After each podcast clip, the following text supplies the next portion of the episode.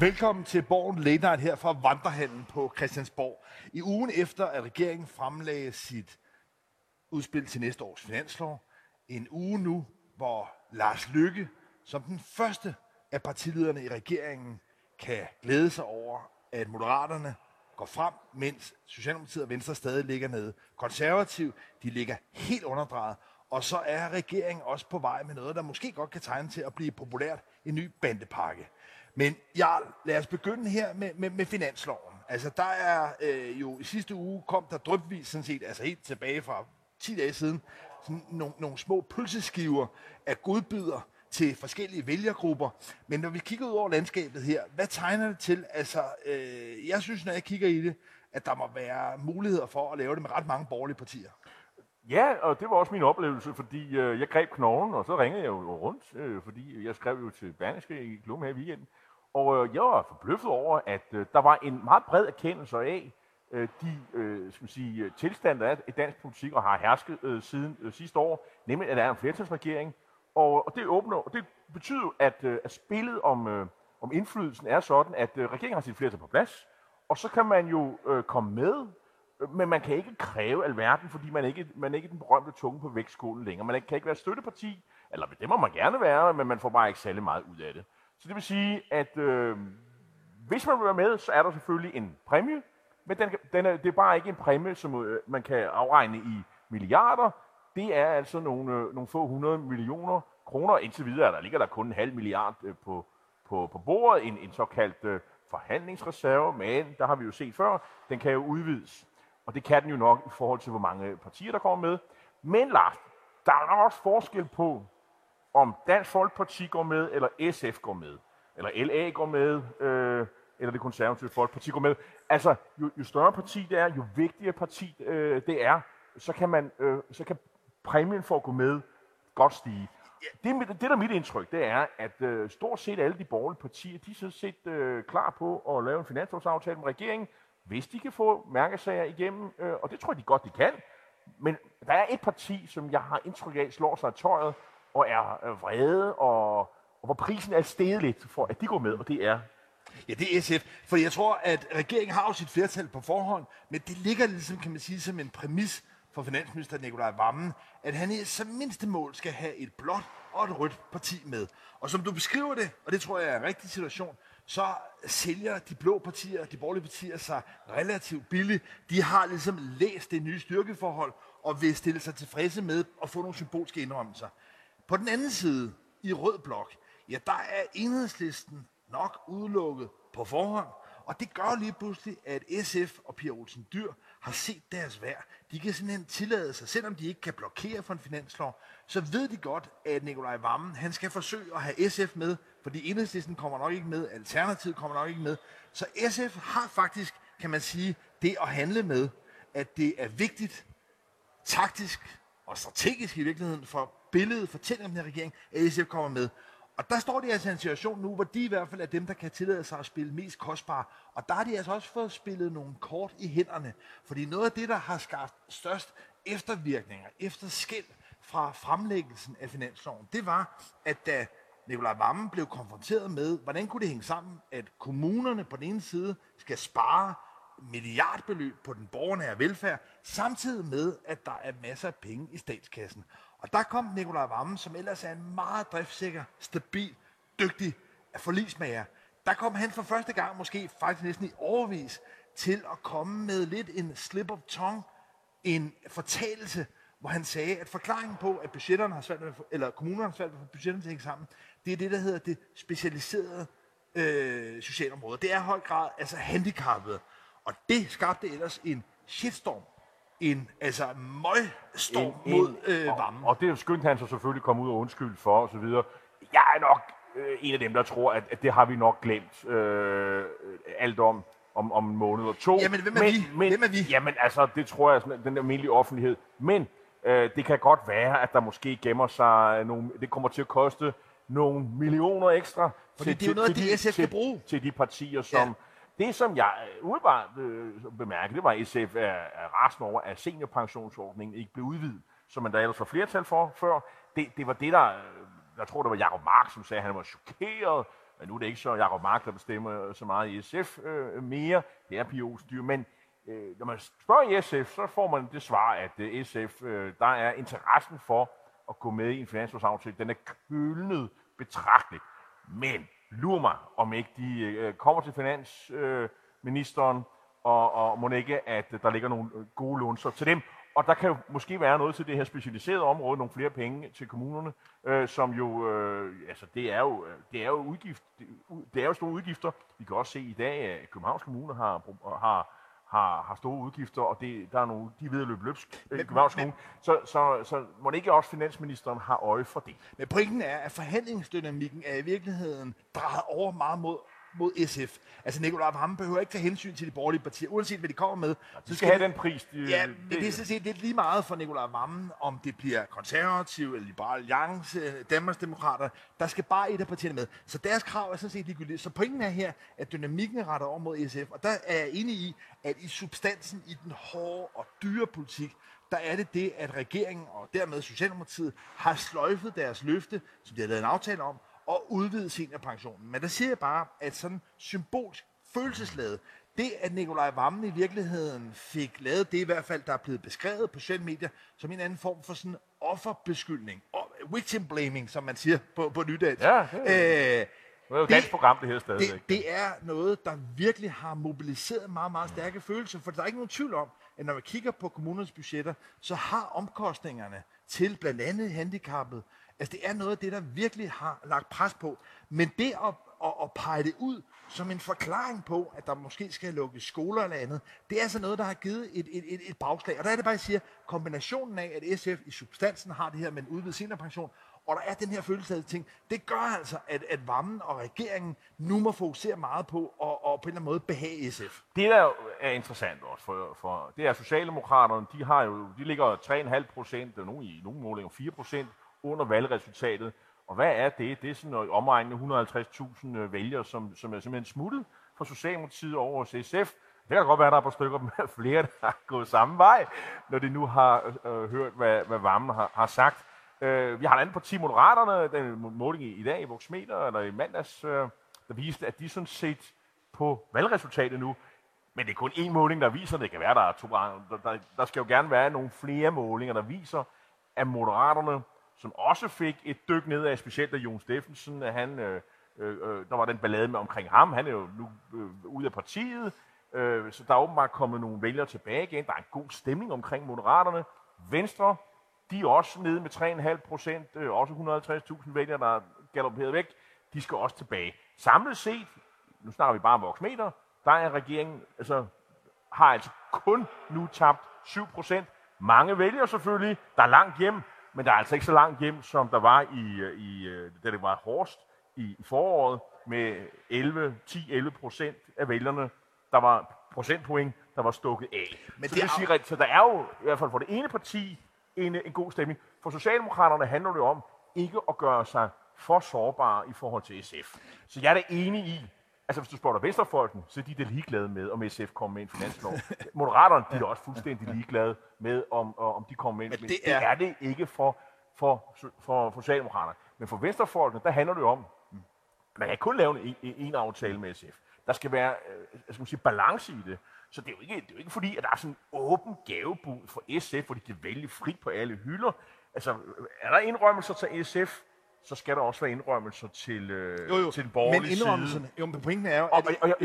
Jeg vil sige, jeg tror, man ser med mildere øjne på, at de indrømmelser, der gives til SF, det er noget på det grønne område, frem for, at det er videreudbyggelse af velfærdsstaten. Det vil jeg umiddelbart vurdere, at det vil man bedre kunne acceptere blandt de blå partier. Men i læsning i store dele af Socialdemokratiet, og i høj grad også SF, det er, at gaverne, indrømmelsen til de borgerlige partier, er allerede givet i regeringens finansårsudspil. For det her finansårsudspil, det er på mange måder, særligt hvis det bliver gennemført, nogenlunde som det bliver lagt frem, det er på mange måder måske den mest borgerlige finanslov, vi har haft i mange, mange år. Fordi tidligere, der trak Dansk Folkeparti også i en lidt mere socialt afbalanceret retning. Så på den måde har vi altså fået fremlagt et finanslovsforslag, som nok er det mest blå. Og det skyldes ikke mindst, at det her, synes jeg, begynder meget at tage farve efter Lars Lykke. Det er jo sådan i Danmark, at vi opkalder regeringerne efter statsministeren. Så lige nu har vi altså regeringen Mette Frederiksen 2.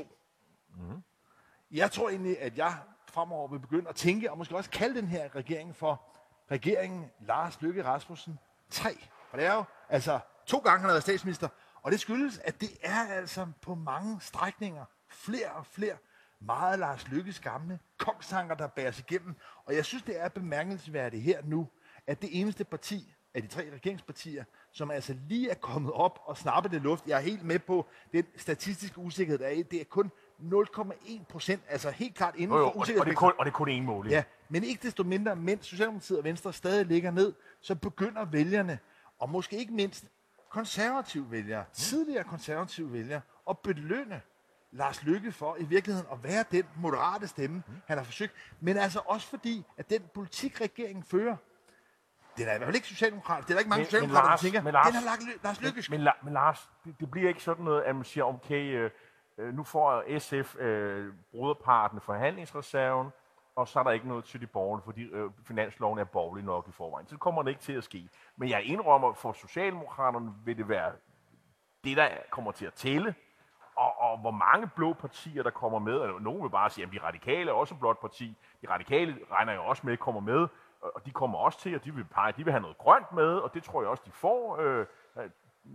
Specifikt har de øjnet en fjernvarmepulje, hvor folk skal omstille deres oliefyr til noget fjernvarme, og den er ved at være tømt, den kan man fylde op med et par 100 millioner, og så kører det. Altså, det er sådan noget, hvor alle siger, det kan vi sagtens være med til.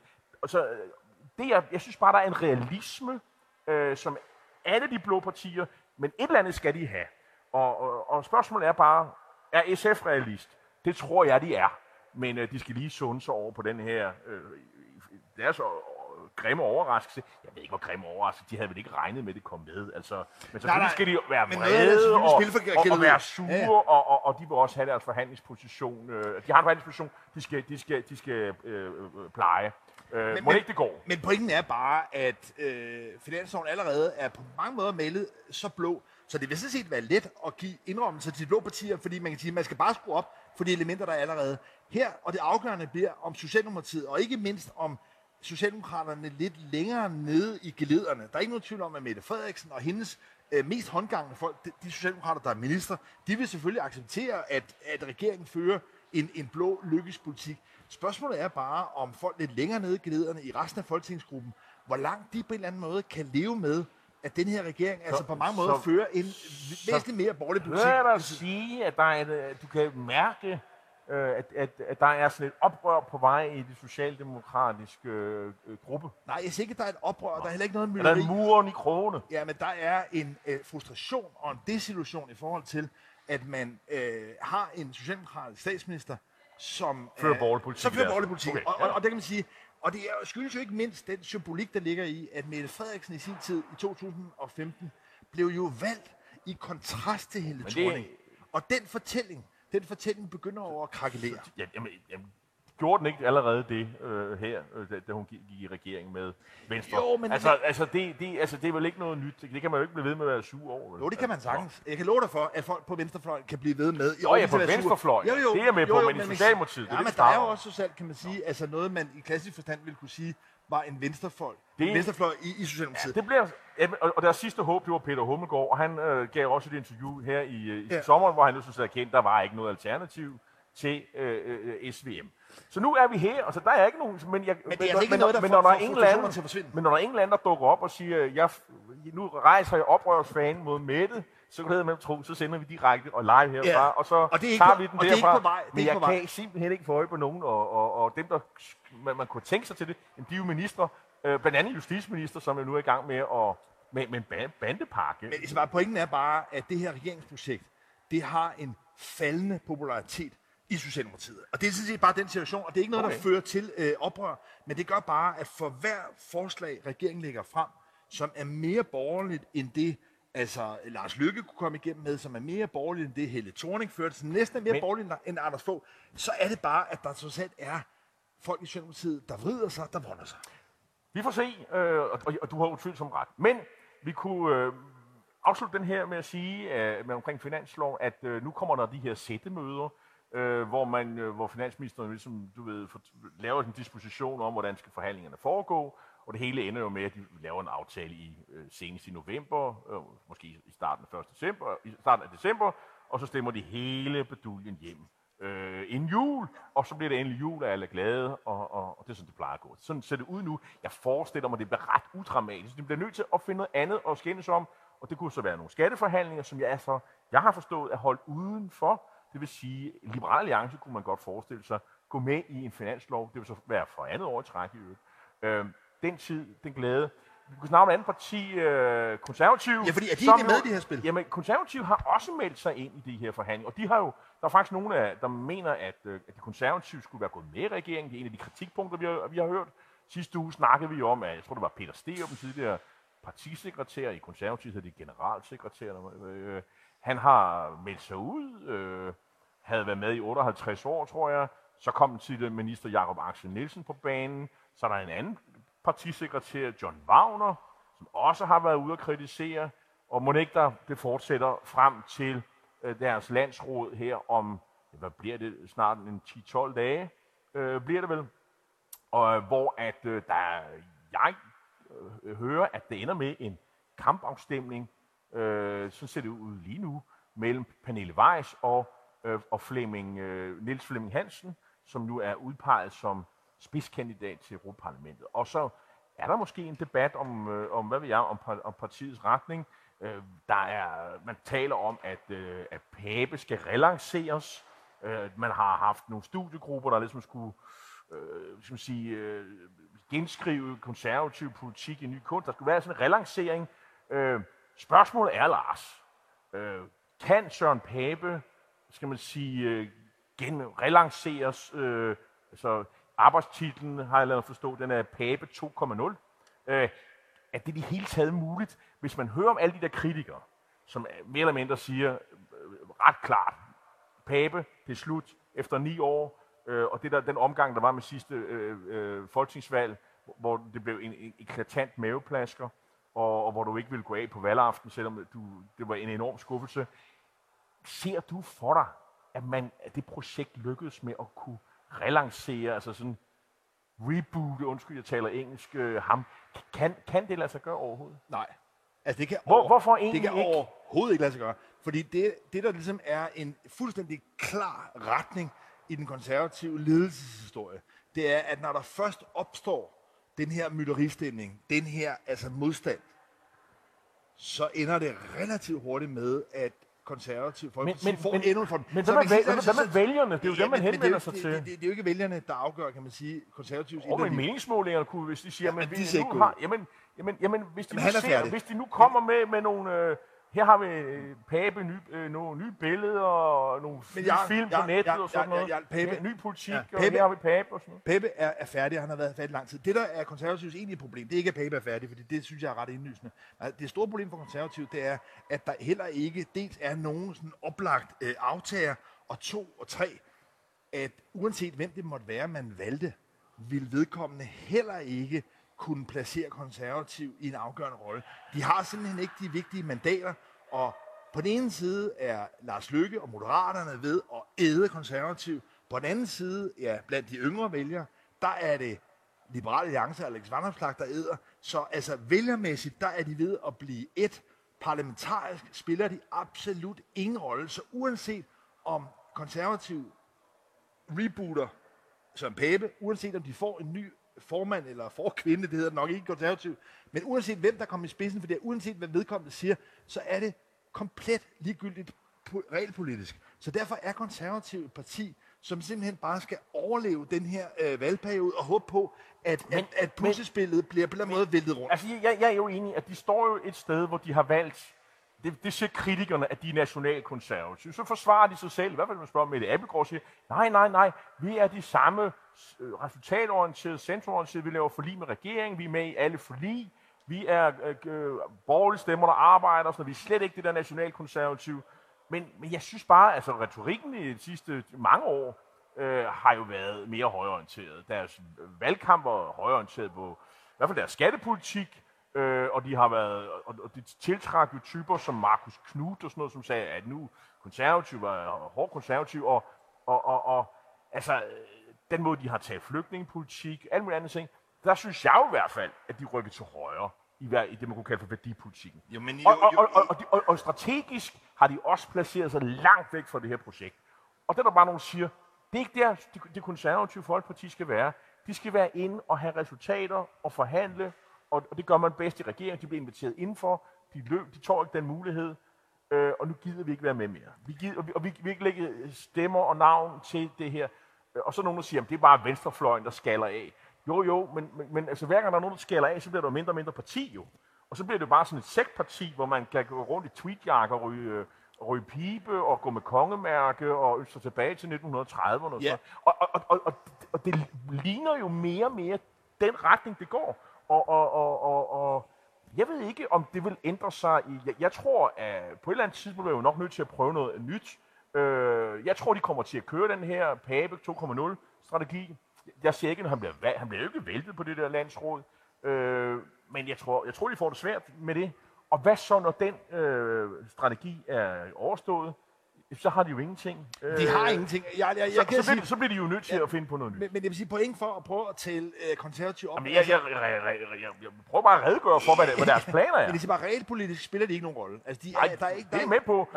Selvom jeg tror, regeringen er interesseret i at få dem med i alle de politiske handler. Men i en situation, hvor den pragmatiske, moderate, venstrefløj, hvad man vil sige, kan man sige, er skaldet fra, og der er så en højrefløj tilbage, som siger i virkeligheden det samme, måske som Dansk Folkeparti siger, som Danmarksdemokraterne siger, som Nye Borgerlige siger, men bare gør det lidt mere vattet og ulden. Og senest har Dansk Folkeparti jo også rykket ind mod midten på, og nu er de ikke så meget mod topskatter og sådan noget, selvom Morten Messerschmidt jo, altså pludselig så lyder han jo sådan som en forholdsvis moderat politiker i sådan 2 sekunder, og så kommer der en eller anden bredside og perfiditet mod enkeltpersoner og sådan noget, så krakkelerer det der billede fuldstændig. Og uanset hvad Morten Messerschmidt egentlig gør i sit parti, har du lagt mærke til, det går ikke særlig godt i meningsmålene. De er under 3%. Ja, og altså hvis du tager Konservative og Dansk Folkeparti sammen, så kan man sige, det er på en eller anden måde, man kan sige et parentes om det lige nu i dansk politik. Og det er, hvad jeg synes, det bliver sat på spidsen. Det er noget af det, der tidligere virkelig var en vindersag. Ikke mindst for Søren Pape selv og for Konservative, også for Dansk Folkeparti. Det var en hård, stram retspolitik. Det var ikke mindst bandepakker. Og selv den mærkesag, ja, den er regeringen nu ved at snuppe. Altså noget af det, der kommer til at præge dansk politik i den kommende periode, det er, at regeringen er på vej med endnu en bandepakke. Og det er jo, altså på en eller anden måde, synes jeg, et meget godt billede på, at det, der var konservativt, det, der var Dansk Folkepartis hjerteblod, de sager, hvor de ligesom brændte igennem, hvor de kunne trække vælger. Ja, der står nu selv Moderaterne i virkeligheden og er med til en tilbyde bandepakke. Men nu har jeg også indtryk af, at det er noget, Venstre har presset på for, og de har en retsordfører, der er sådan rimelig markant. Preben Bang, jeg skal nogle gange sige Bank. Preben Bang, eller Bang hedder han. Han har jo faktisk meget længe presset på for det her. Jeg synes også, at Venstrefolkene har haft det her på tapetet med hårde straffe, og nu er det jo sådan noget dominansvold, det skal gå ud over. At det her med, at man ydmyger mennesker, når de får klø, ikke bare almindelig klø, men de bliver også ydmyget undervejs i processen, det skal have en skærpet straf, de skal efter banderne, de skal smides ud af deres klubhus og hvad de ellers har, man skal komme efter dem med Al Capone-modellen, altså jages fra morgen til aften, gør det svært for dem at arbejde, fordi folk har jo kunne se, at den der bandevold, her i København har vi jo sådan en visitationszone, flere steder i byen, der er blevet udvidet. Der er jo en forventning om, at regeringen reagerer, når det her bandevold kommer ud af kontrol. Jeg ser det meget som det, at det skal regeringen svare på, og det gør regeringen så med Peter Hummelgaard, som jo engang skulle gå for at være venstrefløjen i Socialdemokratiet. Det er ham, der står i spidsen for det her. Det bliver bare stemt igennem det her, og om det virker, og det er så en anden snak. Ja, fordi det lyder jo på en eller anden måde sådan virkelig håndfast og resolut. Tough on crime, som det hedder. Men det er reelt slag i luften, forstået på den måde, at man kan lidt opdele den her indsats i forhold til, om man sætter ind i forhold til symptomerne af kriminalitet, eller årsagerne til kriminalitet. Og det, der ligesom kendetegner de her bandepakker, og den linje, der er, det er, at man fuldstændig ensidigt fokuserer på symptomerne for bandekriminalitet. Og der er ikke nogen tvivl om, at det skaber en masse vold, men årsagerne, det økonomiske grundlag, der for eksempel er med hashhandlen, med prostitution, med en lang række sorte økonomier, som banderne, rockerbanderne, indvandrerbanderne, altså også det her, kontrollerer. Også det her drab på Christiania, og det er også en del af det her. Ikke? Jo, men, altså, og det var jo opgør. Og banderne, der tjener penge på hash. Bare for at udstille det. Man lavede et forbud herinde mod det, der hedder LTF, altså Loyal To Familia. Ja. Er de forsvundet? Nej, det er de ikke. Det var faktisk angiveligt et medlem af LTF, der likviderede en helseindelsrocker. Så pointen er bare, at de der slag i luften, de her forsøg på ligesom, at reagere på symptomerne af kriminalitet, det er absolut ikke noget, der har påvirket årsagerne til kriminalitet. Tværtimod er utrygheden steget, bandekriminaliteten er blevet forrådet og vokser. Politikerne og flertallet af befolkningen er enige om en ting. De mener, at høje straffe virker. Kriminologerne, de mener noget helt andet. De siger, det virker ikke. Ja, fordi de fokuserer på årsagerne, politikerne fokuserer på symptomer. Det var, hvad vi nåede den her gang. Tak fordi I så med her den her tirsdag eftermiddag. Vi er tilbage igen tirsdag eftermiddag i næste uge her fra Vandrehallen på Christiansborg. Tak fordi I så med.